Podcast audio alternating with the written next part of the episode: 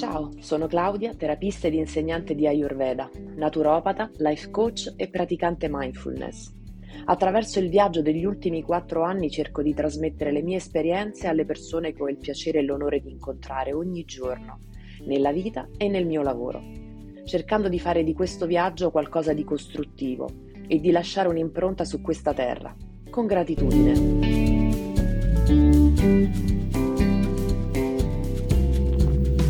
Ed è esattamente di gratitudine che vorrei chiacchierare con te oggi.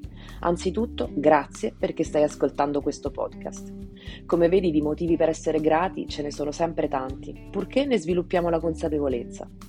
Quando quattro anni fa lasciai la mia vita, un lavoro nel campo della cancelleria informatica e dovetti ricominciare da capo, la prima cosa che mi chiesi fu: c'è qualcosa che so fare e che può diventare la mia nuova professione? In realtà già avevo iniziato a praticare come massaggiatrice ed insegnante di Ayurveda, ma quasi più per hobby e passione che rendendolo il mio lavoro primario. Rimettersi in gioco ed in discussione non è stato affatto facile e di motivi per prendersela con il mondo e con tutto quello che mi mancava mi sembrava di averne veramente tanti. Non so dirti qual è stato il momento esatto in cui si è ribaltata la visione delle cose e della vita. Fondamentalmente sono sempre stata comunque di base piuttosto ottimista e inclina al sorriso ma è vero che se cambi il modo di vedere le cose, le cose cambiano. Quindi direi che un insieme di cause mi hanno portato una mattina ad aprire l'armadio e pensare, oggi scelgo un vestito e un sorriso. E quello è stato solo l'inizio. Da lì tutto valeva la pena di essere guardato con attenzione, vissuto, vissuto con lentezza, i rientri a tarda sera a casa con il rumore del mare, le coppie giovani e meno giovani che incontravo per strada e sui mezzi pubblici i riflessi nelle pozzanghere, gli acciacchi, le prove quotidiane che la vita mi metteva davanti. Insomma, ogni piccola cosa valeva la pena di essere ringraziata, ma il rovescio della medaglia era ancora da apprendere, il saper ricevere la gratitudine.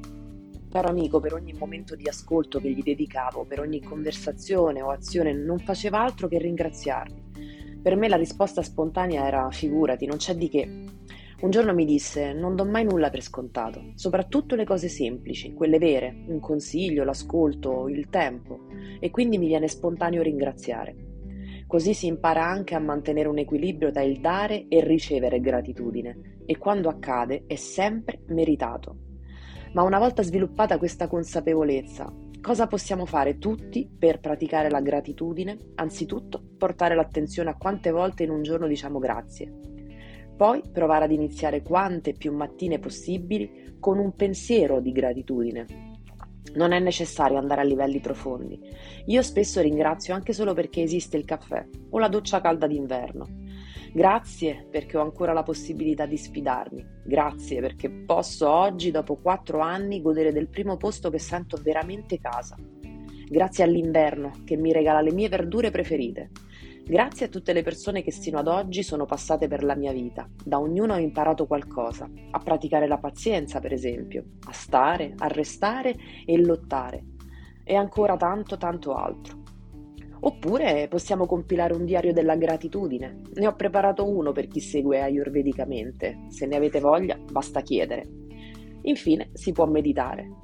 Nella mindfulness ci sono tante meditazioni sulla gratitudine. Io consiglio di partire con la meditazione di base per iniziare la giornata. Bene, grazie infine per il tuo tempo. Spero anche questo podcast ti sia piaciuto. Ci sentiamo presto per parlare di tempo.